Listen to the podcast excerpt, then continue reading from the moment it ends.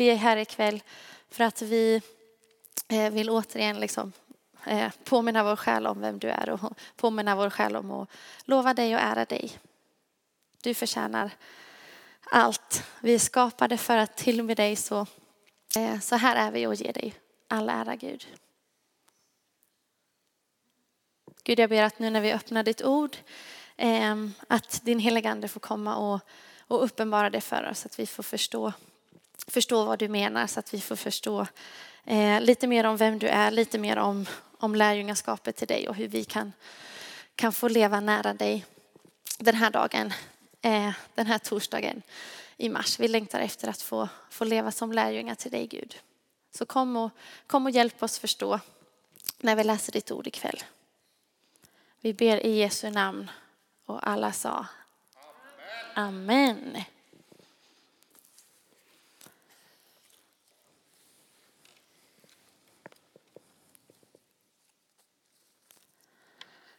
Jag har eh, i mitt liv, det är inte så lätt med några år att jobba på, på förskola. Eh, och då jobbar man med barn då. då. Och eh, barn är underbara. De är också sjukt högljudda. De är ganska själviska. De är rastlösa. De har mycket energi. Det finns jättemycket med barn som jag har, eh, som jag skulle kunna säga. Barn har oftast inget filter. De bär liksom inga masker. De säger vad de tycker. Om de har någon feeling eh, eller sådär, då, då gör de det. De gör det som känns bra i stunden.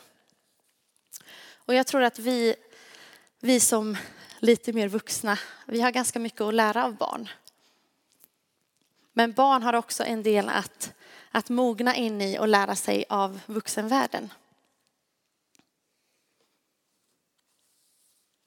En grej med barn är att de är helt beroende av sina föräldrar. När ett barn föds så är eh, bebisen helt beroende av sin mammas eh, bröstmjölk för att kunna leva. När barnet är lite äldre är den helt beroende av kärlek, trygghet i en familj. Och barn, de måste för att liksom klara av eh, sitt liv, de måste följa de vuxnas spelregler och de vuxnas ramar. Ett barn kanske vill springa balansgång, ser ett roligt staket som känns, åh vad kul, där vill jag gå och springa balansgång. Så kanske föräldern säger, nej du får inte det. För att föräldern säger att bakom det där staketet så finns det en tågräls och där kan det komma ett tåg och du kan dö. Eh, de vuxna ser eh, oftast i alla fall, eller i många fall, ett lite större perspektiv. Ett bredare perspektiv än vad barnet ser. Barnet säger, åh vad kul, jag är sugen på att bara springa och hoppa och göra det där. Den vuxna säger, nej stopp, jag ser att du vill springa, du kan springa och hoppa här istället för att där kan du dö. Eh, och jag tänker att det är lite samma med Gud och med Guds ord. Vi är ju Guds barn. Vi har rättigheter som Guds barn och vi har skyldigheter som Guds barn. Men det som vi får göra som, som Guds lärjungar, som Jesus lärjungar, det är att vi får anpassa oss efter hans spelregler, efter hans ramar. För att vara liksom på en trygg plats, så att vi inte blir överkörda av tåget. Och ibland känns de här reglerna ganska självklara. Och ibland är det betydligt svårare att lita till och lyssna till Guds ord. Och den här serien som vi är inne i nu, eh, där vi går igenom bergspredikan, en av Jesus liksom kändaste predikningar och undervisningar. Det är ett av de ställen då Jesus ganska tydligt radar upp spelregler för sina lärjungar. Eh, där Gud talar om, det är det här ni som barn är kallade till att leva för typ av liv. Och det är det som är vår trygghet på något sätt, att veta att okej okay, Gud, du har alltid helhetsperspektivet. Ibland kanske jag bara ser staketet, men jag ser liksom inte grejerna runt omkring. Ibland kanske jag bara ser en, en situation utifrån mitt perspektiv och då vill jag liksom eh, få ditt perspektiv, eh, the overall eh, perspektiv så att Så att jag får förstå vilken plats eh, som är bäst för mig att vara på. Därför tycker jag att det känns ganska mycket tryggare att sätta tilliten till Guds ord och till vad han säger. Mer än min egen uppfattning eller min egen vilja. Jag tycker så i teorin men det är sjukt svårt att följa det i praktiken. Vi ska kika lite på det, det mer idag och eh, vi återkommer också kring det här med, med barn och vuxna lite senare. Men dagens text, eh, vi är ju i Matteus evangeliet. Eh, nu är vi mot slutet av Matteus 5. Så dagens text är från vers 38 till 48. Eh, vi kan läsa den tillsammans. Det här är alltså Jesus som säger det här. Jesus undervisar till sina lärjungar, till de som, som vill följa honom. Han säger, ni har hört att det är sagt, öga för öga och tand för tand. Men jag säger er, stå inte emot den som är ond. Om någon slår dig på högra kinden, vänd då också andra kinden mot honom. Om någon vill dra dig inför rätta och ta din tunika, så låt honom få manteln också. Om någon tvingar dig att gå med en mil, så gå två mil med honom. Ge åt den som ber dig och vänd dig inte bort från den som vill låna av dig. Ni har hört att det är sagt, du ska älska din nästa och hata din fiende. Men jag säger er, älska er fiende och be för den som förföljer dig. Då är ni er himmelske fars barn för han låter sin sol gå upp över onda och goda och låter det regna över rättfärdiga och orättfärdiga. För om ni älskar dem som älskar er, vilken lön får ni då för det? Gör inte tullindrivare det också? Om ni bara hälsar på era bröder, vad gör ni för märkvärdigt då? Gör inte hedningar också det? Var alltså fullkomliga, så som er himmelske far är fullkomlig.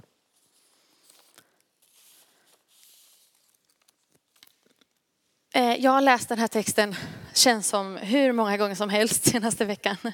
Eh, och eh, det som är lite, lite återkommande när jag har läst den här texten är att jag har blivit påmind om andra berättelser i Bibeln. Där eh, de här orden som Jesus säger, där de visas i handling. Så jag tänkte att ni ska få jag har valt ut några av dem så ni får följa med mig. Det blir ganska mycket bibel idag hörni. Så ni får följa med mig in i ordet och lite berättelser. Jesus säger i vers 42, eh, som vi läste nyss här. Ge åt den som ber dig. Vänd inte bort från den som vill låna av dig. Och när jag läste det här, då blev jag, satt jag och funderade lite så här hmm, hur kan jag förklara det här? Eller vadå ge åt den som ber dig? Finns det något annat exempel i Bibeln typ där, där det här visar sig? Så blev jag påmind om, om Petrus och Johannes, två killar som det berättas om i bland annat Apostlagärningarna. Eh, i kapitel 3, så vi ska kika lite mer på den texten. Eh, eh, jag kanske inte läser den rakt av, men jag eh, berättar lite om vad som händer här.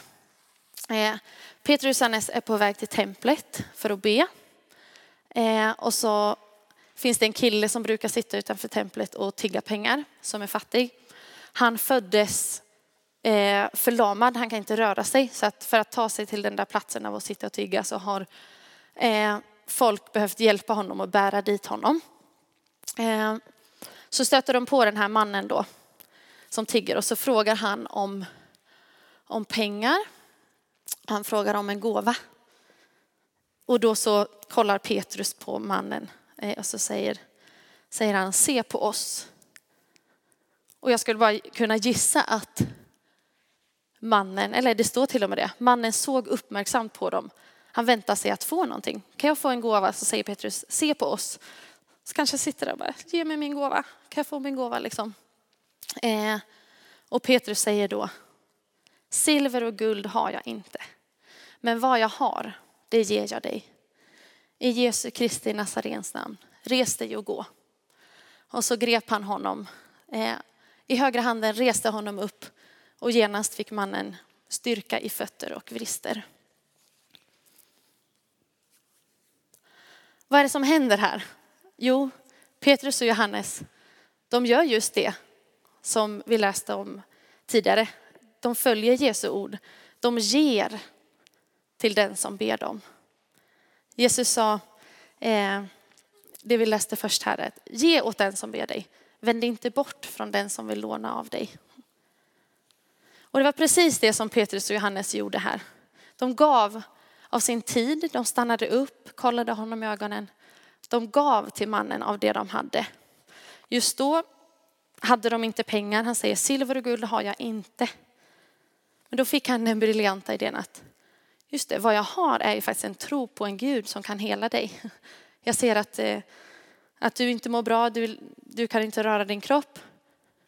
Silver och guld har jag inte, vad jag har, det ger jag till dig. Jag ger dig av, av min tro, jag ger dig av min bön, jag ger dig av min tid. Och jag är ganska säker på att den här mannen som blev frisk fick ett helt förvandlat liv. Är ganska mycket gladare över att Petrus och Johannes gav av vad de hade, sin tid. Än att de skulle typ sprungit hem och hämtat någon liten krona eller något litet mynt och gett till honom då. För han fick ju som sagt ett helt förvandlat liv. Och det är så att vi kan läsa fortsättningen där. Emil, jag vet inte om jag skrev upp det, men eh, från, jo, vers 8 där. Vad hände då? då? Mannen då, han hoppade upp och stod upprätt. Så började han gå, följde med dem in i templet där han gick runt och hoppade och prisade Gud. Allt folket runt omkring såg hur han gick och prisade Gud. Och när de kände igen honom som mannen som hade brukat sitta och tigga utanför sköna porten, vid sköna porten, så fylldes de av bävan och förundran över det som hade hänt honom. Det händer någonting när vi ger. Konsekvensen av att Petrus och Johannes gav till den här mannen var att folk blev fyllda av förundran runt omkring.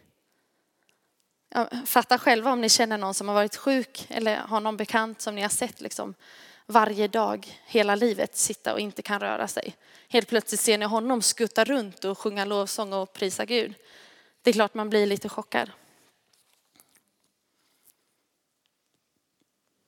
När vi följer Jesu ord, som Petrus och Johannes gjorde, att de gav, då skapar det utrymme för att Gud ska få tillbes och för att människor ska förstå vem Gud är. Och vi kan bara ge vidare för att Gud först har gett. Gud är givaren. Han har gett oss Jesus, sin son. Han har gett oss heliga ande som en gåva, som är vår hjälpare, som bor på vår insida, som är med oss. Han har gett oss livet själv. Han upprätthåller sin skapelse. Han ger så mycket liv, så mycket kärlek till oss varje dag. Gud är den första och främste givaren. Han är liksom givande i sin egen karaktär och det är därför vi kan ge vidare. Och när vi ger, då speglar vi Gud, då speglar vi hans karaktär och så ger vi ära till honom. Vad vi också kan lära av det här stycket eh, av Petrus och Johannes är att det handlar inte alltid om att ge pengar. Det kan också vara som de gav sin tid. De gav vidare av sin tro. Det kan vara att besöka någon, investera i vänskap. Att ge till någon annan, det är så mycket bredare än bara att ge pengar. Och Jesus var ju likadan. Han gick var han än gick, eller han gav var han än gick fram. Av sin tid, av sin bön, av sin helande kraft, av sin kärlek, av sin positiva attityd. Jesus gav.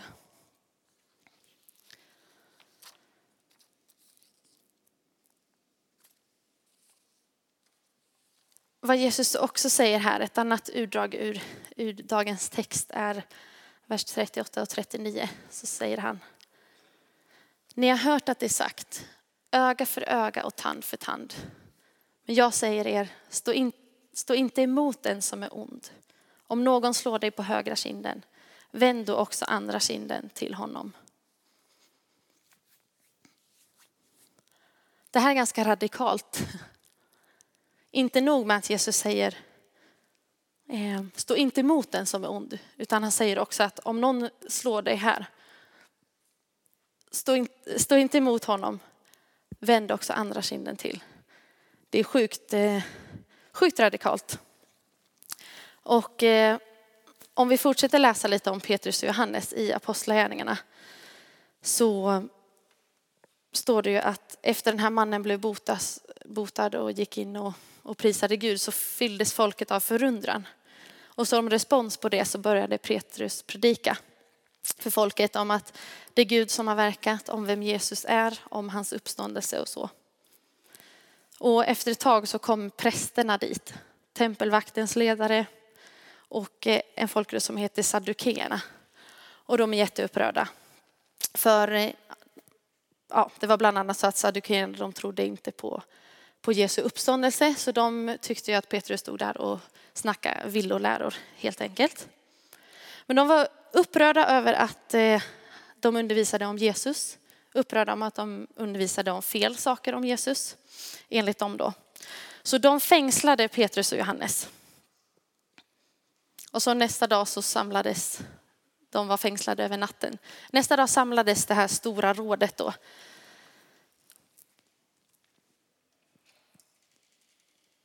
Och så fick Petrus och Johannes stå till svars inför dem.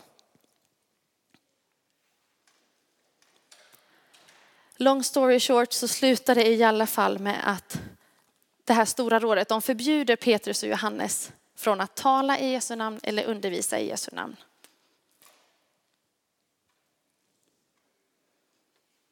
De hotar dem lite grann att de skulle vara, de hotar dem och sen så lät de dem i alla fall gå. Och nu kan man tänka så här, Petrus och Johannes, de har blivit falskt anklagade eh, för att undervisa, sprida villoläror fast det inte var villoläror. De har blivit orättvist behandlade. Eh, de har kastats i fängelse eh, och varit där hela natten. De har inte blivit bemötta på något bra sätt. Hur reagerar de?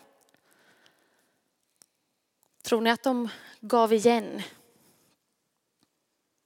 Det vi kan läsa eh, i fortsättningen är att när de blir frisläppta så de går inte till angrepp tillbaks mot Stora rådet och bara det där var inte sant, det där var inte vad vi gjorde, eh, ni har uppfattat fel. Utan vad de gör är att de träffar sina egna vänner, sina andra kompisar och så ber de till Gud.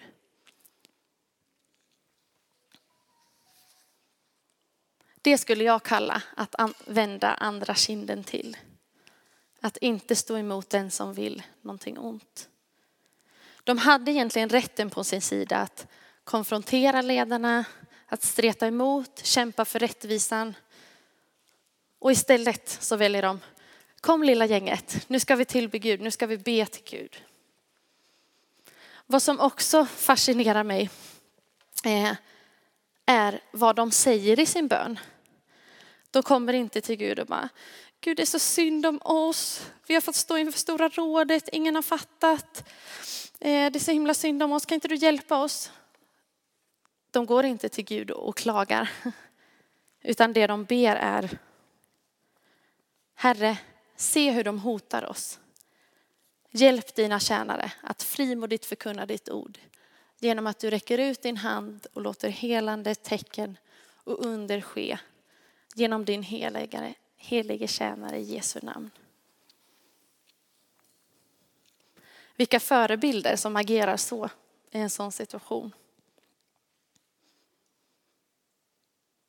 Man kan verkligen säga att de, de har tagit Jesu ord på allvar. Att stå inte emot den som är ond. Om någon slår dig på högra kinden, vänd då också andra kinden till. Om någon tar din t-shirt, ge dem också din jacka, din kostym. De har verkligen fattat något och valt att praktisera det eh, i handling också. Och här blir också en konsekvens när de lyder Guds ord, när de gör, eh, gör som Jesus har sagt. Eh, i versen efter där, när deras bön är, är avslutad, så står det att att platsen skakades där de var samlade och de uppfylldes alla av den heliga ande och förkunnade Guds ord med frimodighet. Gud gör någonting när hans lärjungar följer hans ord. I detta fallet så lät han dem alla fyllas av helig ande, fyllas med ny kraft att predika Guds ord, ny kraft att tala ut sanningen. Så Gud verkar när hans lärjungar är lydiga.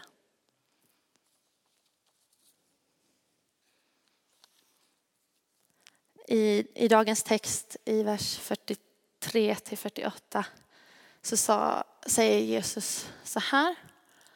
Ni har hört att det är sagt, du ska älska din nästa och hata din fiende. Jag säger er, älska dina fiender och be för dem som förföljer er. Då är ni er himmelske fars barn. För han låter sin sol gå upp över onda och goda och låter det regna över rättfärdiga och orättfärdiga. För om ni älskar dem som älskar er, vilken lön får ni för det? Gör inte tullindrivare det också? Om ni bara hälsar på era bröder, vad gör ni för märkvärdigt med det? Gör inte hedningarna också det? Var alltså fullkomliga, så som er himmelske far är fullkomlig.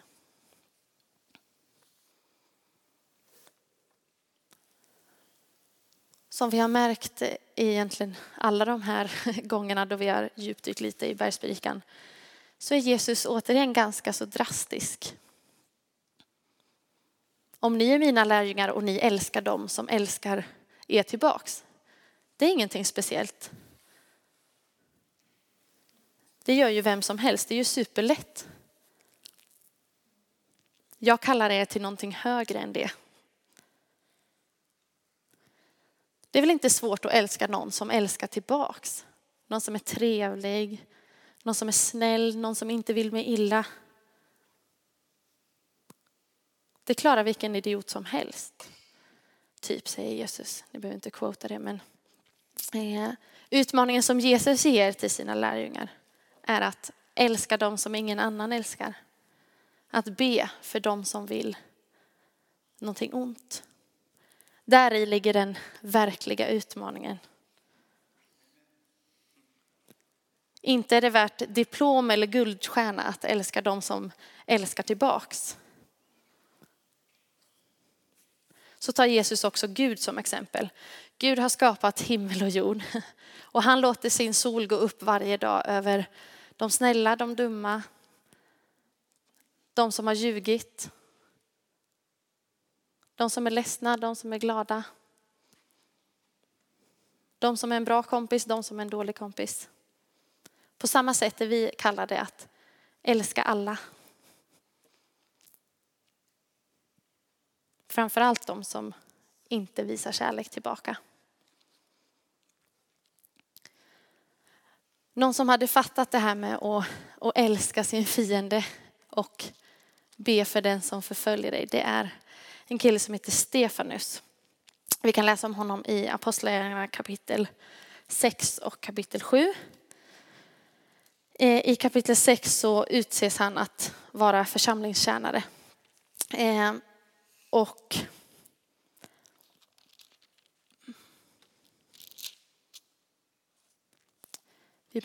hur länge, vad är klockan på? Vi behöver inte läsa texten men jag berättar den lite grann då. Eh, Stefanus blir falskt anklagad för att eh, eh, predika villoläror. Eh, och eh, då kommer översteprästen och frågar Stefanus, är det verkligen sant att du har gjort det här, att du har predikat falskt? Eh, och då svarar Stefanus med att hålla en ganska så liksom, gedigen predikan över eh, Gamla testamentets profeter och, och, människor. Över Abraham, han berättar om Josef, han berättar om Mose. Eh, och så är han ganska så står det att helig ande är över Stefanus. Så han talar väldigt mycket sanning. Han talar ut väldigt mycket sanning. Eh, och det här gör att eh, eh, översteprästen och de andra de blir superarga. Eh, det står att de blir ursinniga och de gnisslar tänderna mot Stefanus. Så står det återigen att han var fylld av helig ande och han lyfte sin blick mot himlen. Fick se Guds härlighet och Jesus som stod vid Guds högra sida. Så sa han i vers 56 här. Se, jag ser himlen öppen och människosonen står på Guds högra sida. Då skrek de högt, de blev ännu mer provocerade av det här. Så stormade de alla fram till honom på en gång.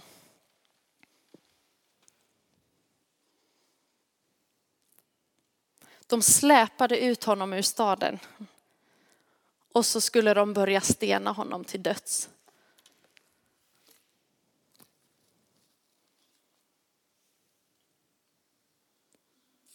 Då kan vi läsa från eh, vers 59 där tillsammans. Så stenade de Stefanus. Och vad gör han då? Jo, han ber och så säger han Herre Jesus, ta emot min ande. Sen föll han på knä och ropade med hög röst. Herre, ställ dem inte till svars för denna synd. Med de orden somnade han in.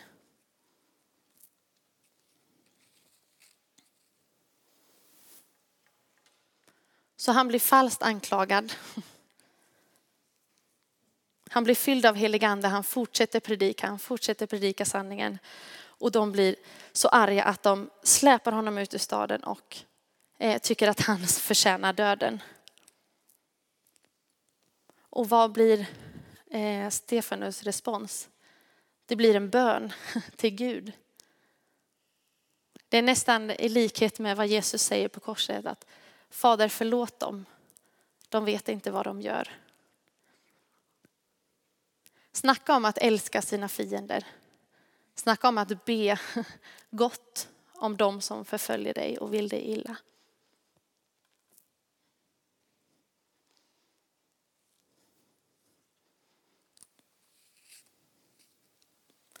Det finns en konsekvens av att eh, älska sina fiender, av att följa de här buden som, som Jesus säger. Jesus säger så här i Johannes 13 och 35 att alla ska förstå att ni är mina lärjungar om ni visar varandra kärlek.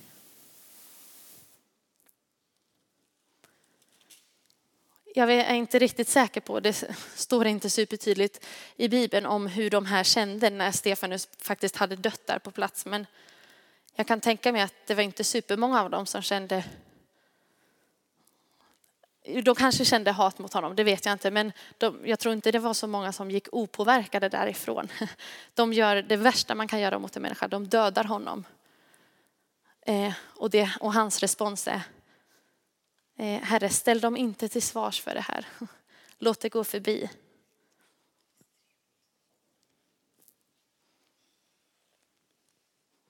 Kärlek gör avtryck. Att visa kärlek och älska sina fiender det gör avtryck. Andra människor förstår att Gud är kärlek. Eftersom det inte är liksom det mänskliga som visas utan att det är, det är Guds kärlek som får visas genom människan och genom eh, attityden. Jesus säger att alla ska förstå att ni är mina lärjungar. Alla ska förstå att ni tillhör mig om ni visar kärlek. Gud blir förhärligad när vi älskar varandra.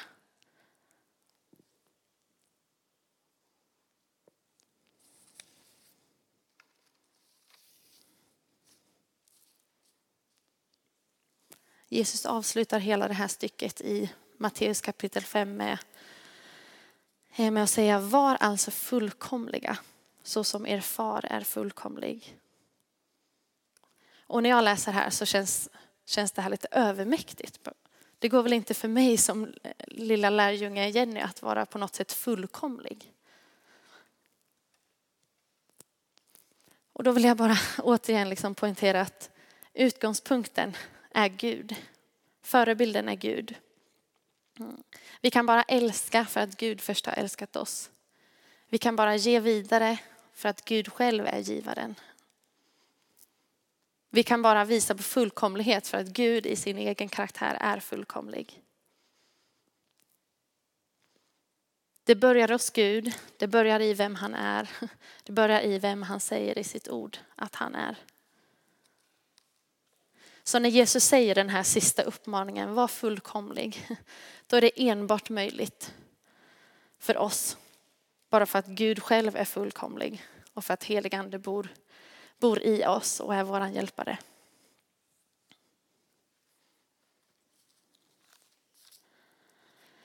Vi började ju prata lite om, om barn och deras behov av, av en vuxens omsorg och ramar. Eh, nu mot slutet ska jag också bara ge lite exempel med barn. För barn är väldigt mänskliga. De är väldigt bra på att vara mänskliga och agera i en situation liksom ganska naturligt. Om någon slår en, ett barn, jag vet inte om, eh, om någon har sett ett barn slå ett barn någon gång, då är det ganska ofta som liksom, eh, fisten kommer tillbaks. Ganska sådär instinktivt utan att, eh, ja men utan vidare eftertanke. Eh, om någon, ett barn skriker till ett annat barn, då är det ganska ofta som skriket kommer tillbaka från det andra barnet.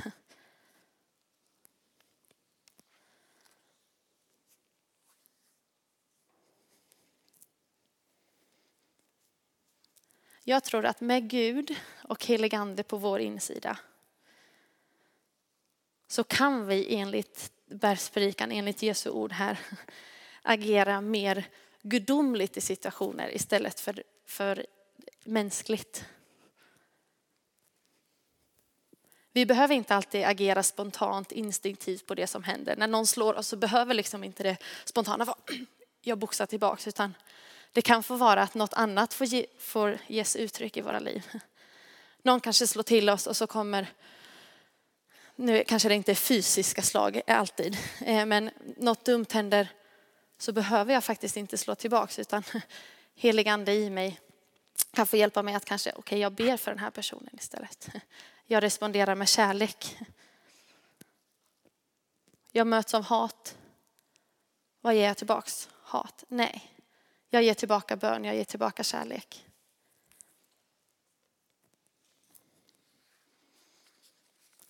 Eh, och det här, alla de här exemplen eh, som vi har sett idag Eh, det är inte bara någonting vi gör för att Jesus har sagt det och för att vi ska bli liksom mer Kristuslika eller bättre kristna.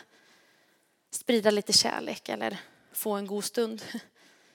Utan alla de här exemplen om att ge frikostigt, gå den extra milen, älska sina fiender. Det ger ära till Gud. När vi lever på det här sättet så uttrycker vi liksom tillbedjan och ära till Gud. Och ibland vill jag själv ge liksom att ära till Gud är lite smalt. Det är liksom när jag sitter ner och ber eller när jag är på en gudstjänst och lovsjunger Gud eller när jag sitter och läser Bibeln med mina vänner och ber. Ära till Gud är så mycket mer än bara den korta stunden på gudstjänsten. Att leva enligt de här principerna som Jesus ger oss. Det är tillbedjan, det är att ära Gud i sin vardag. Att bete sig på det här sättet, att älska sina fiender, att ge till dem som behöver det. Det är minst lika kristet som att gå på gudstjänst en söndag.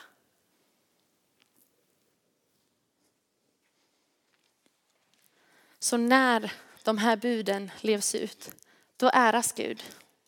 Och är det någonting som vi här i Linnéakyrkan, som hans lärjungar lever för, så är det ju just att ge honom ära. Vi sjöng ju det här innan. You are worthy of it all. Jesus, du förtjänar allt. Allt är skapat för att du ska få all ära. Att sträva efter att eh, leva enligt Jesu ord här i bergspredikan, det är verkligen att ge Gud all ära.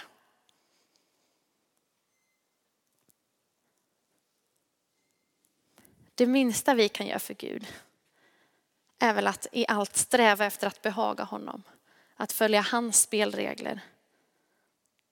Så att vi kan leva till hans ära. Inte på grund av tvång eller prestation. Utan av anledningen att vi som hans barn inrättar oss efter hans spelregler och lägger vår tillit till hans ord och till hans bud. Det är i alla fall det livet som jag längtar efter att få leva. Och det är det livet som, som vi vill hjälpa varandra här på torsdagar i grupperna. Dela, det här känns lätt för mig just nu, det här känns svårt för mig. Kan du be för mig? Jag har svårt att tänka gott om min granne. Jag har svårt att agera på rätt sätt när den här situationen uppstår. Så ber vi liksom tillsammans och så, så söker vi Gud i, att, i lärjungaskapets utmaningar. Vill ni stå upp tillsammans med mig så, så ber vi.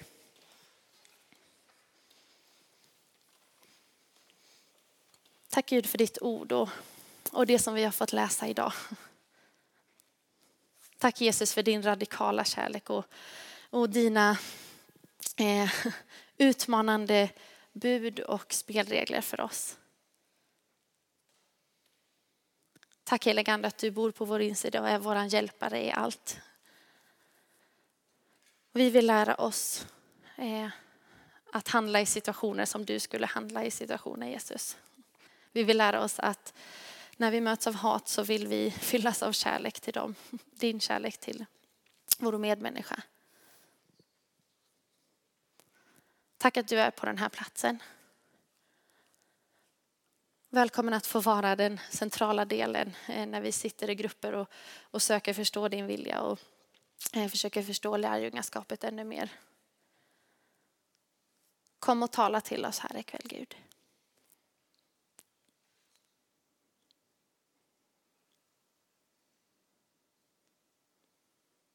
Vi ber i Jesu namn. Amen.